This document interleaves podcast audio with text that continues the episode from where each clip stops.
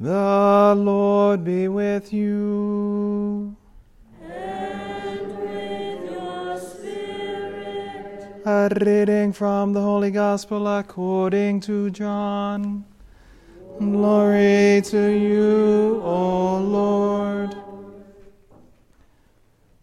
On the evening of that first day of the week, when the doors were locked where the disciples were, for fear of the Jews, Jesus came and stood in their midst and said to them, Peace be with you. When he had said this, he showed them his hands and his side. The disciples rejoiced when they saw the Lord. Jesus said to them again, Peace be with you. As the Father has sent me, so I send you. And when he had said this, he breathed on them and said to them, Receive the Holy Spirit. Whose sins you forgive are forgiven them, and whose sins you retained are retained.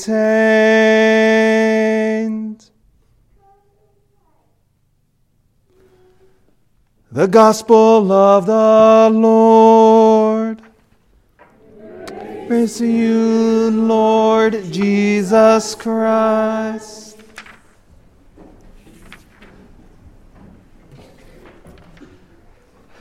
Good morning, everybody. We've had a busy weekend, haven't we?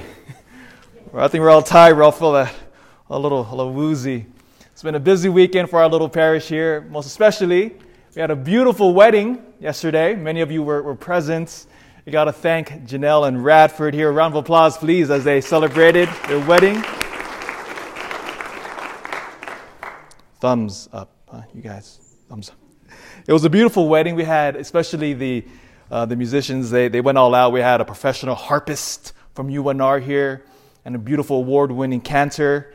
Uh, the homily was a bit long-winded, but what do you expect from me, huh? So, well, praise the Lord. And then we have the, uh, the senior awards dinner in our little hall. That's why our graduates are, are all decked out here. So, congratulations, of course, to our future graduates here Garrett, Toby, Horacio, and Roman. Man, praise God. Let's pray. In the name the Father, and the Son, and the Holy Spirit. Amen.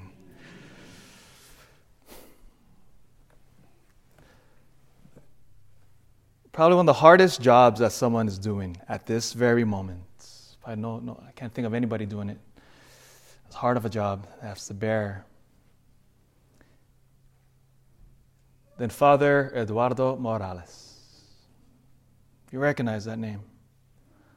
Father Eduardo Morales. He is the pastor of Sacred Heart Catholic Church in Uvalde, Texas. You know that name.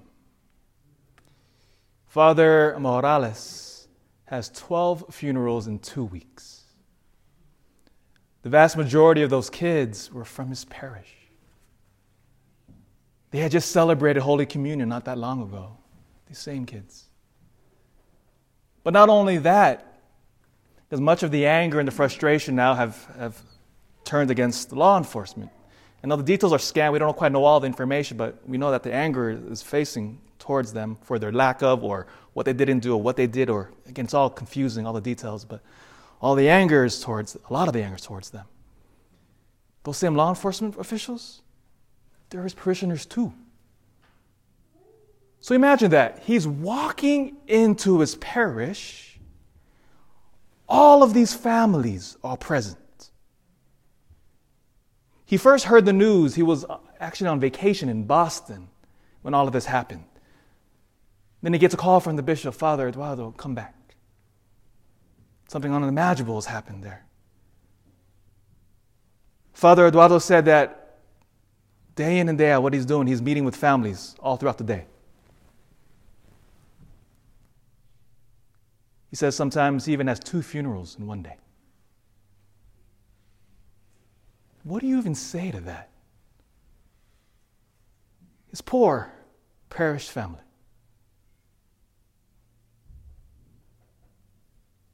When they asked the father, How are you doing this?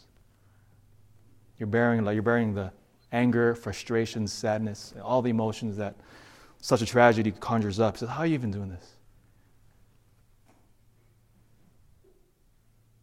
Says, I just do and do and do. Direct quote.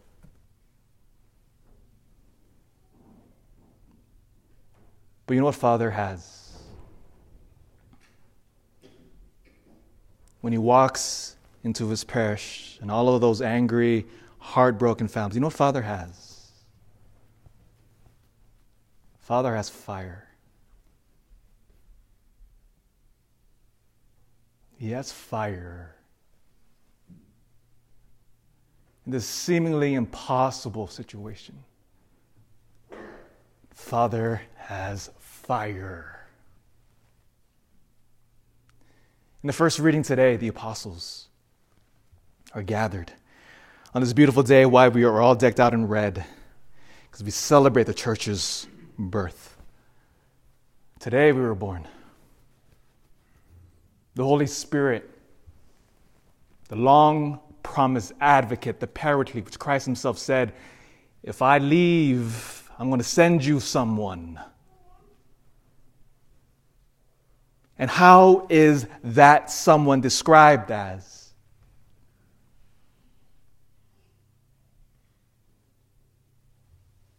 The Holy Spirit descended upon them, and I'm quoting, like a driving wind, it says. Noise like a strong driving wind. There appeared on all of them, above them, it says, as tongues as of fire. Anybody who studies the Bible immediately makes the connection, don't we? Go back now to Exodus. The Jewish people are in slavery by the Egyptians. Remember, Pharaoh was the most powerful. So whenever, whenever you hear Egypt and the pharaohs, they are the most powerful world in the worldly sense. Biggest army, biggest economy, you name it, jewels, power, chariots. And for centuries, the Jewish people are enslaved. And against a seemingly impossible foe, God leads them out. Exodus chapter 3, verses 1 through 2, it says Moses was tending the flock of Jethro, his father in law, the priest of Midian, and he led the flock to the far side of the wilderness and came to Horeb, the mountain of God. There the angel of the Lord appeared to him in flames of fire from within the bush. This is the moment the true living God reveals himself to humanity. Right here. Changes the course of history. Boom. History is going this direction. God appears in the burning bush, goes another direction. Exodus 13, verses 2 through 1. As the Jewish people now are being led through the desert, it says, and I quote, The Lord went before them by day in a pillar, in a pillar of a cloud to lead the way, and by night in a pillar of fire to give them light so as to go by day and night. Are you beginning to see a pattern? Exodus 19, verse 18.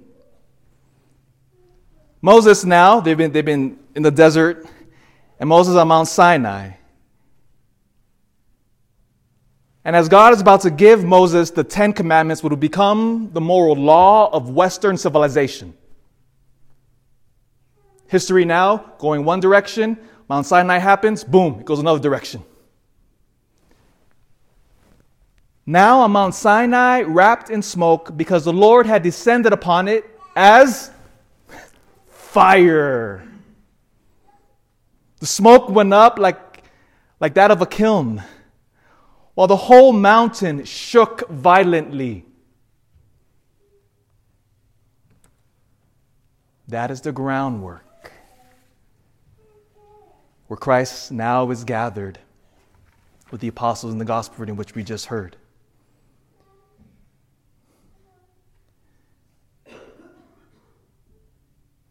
On the evening, the first day of the week, when the doors were locked, it said that the disciples were cowering in fear. Why? Because the Jews here, the apostles, are being hunted. Outside the very doors, that's why they were cowering in fear, because they knew outside they were going to do the same thing to them as they did, as they did to Jesus.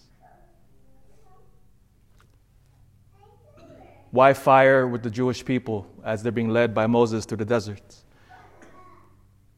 Because when they walk and cross that Jordan River to inherit the promised land, which is today modern day Israel,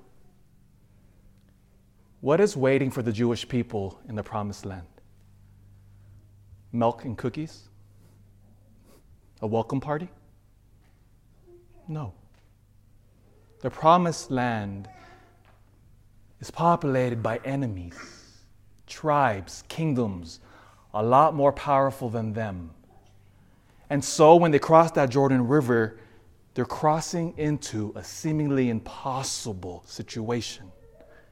And so God knows this. So He's equipped them with fire.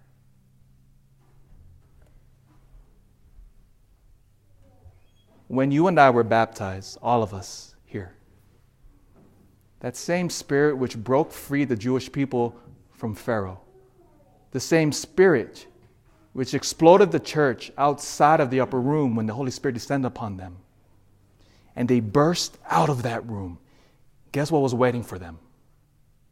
Again, not milk and cookies, not pillows or hearts or roses, but the Roman Empire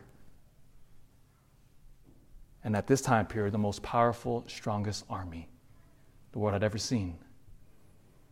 And Jesus says to them, All right, now, you see this Roman Empire? Go out there now.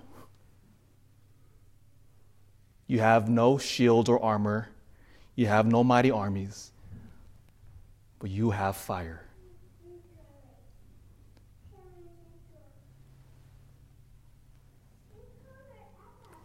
That same spirit you and I have. It is no different. Do you realize how powerful we are? The world says what happens here is nothing, insignificant. The world tells us that we are slaves, we are just monkeys running around. You just get more money, power, honor, pleasure. Just do that, little, little monkeys, and you'll be fine. No. I have fire.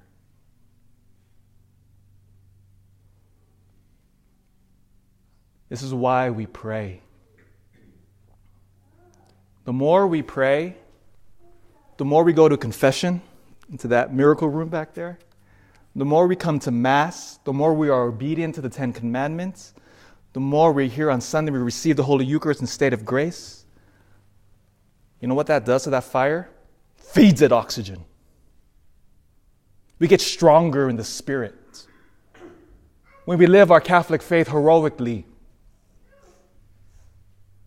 that fire which was given to us ignites and it moves. This fire which sits now in us, all of us, baptized brothers and sisters, do you know what we have?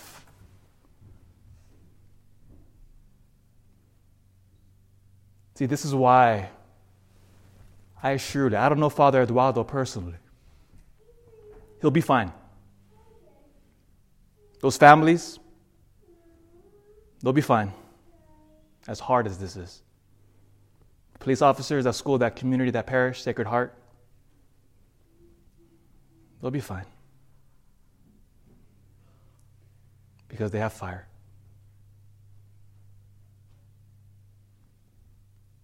Live your Catholic faith to the fullest.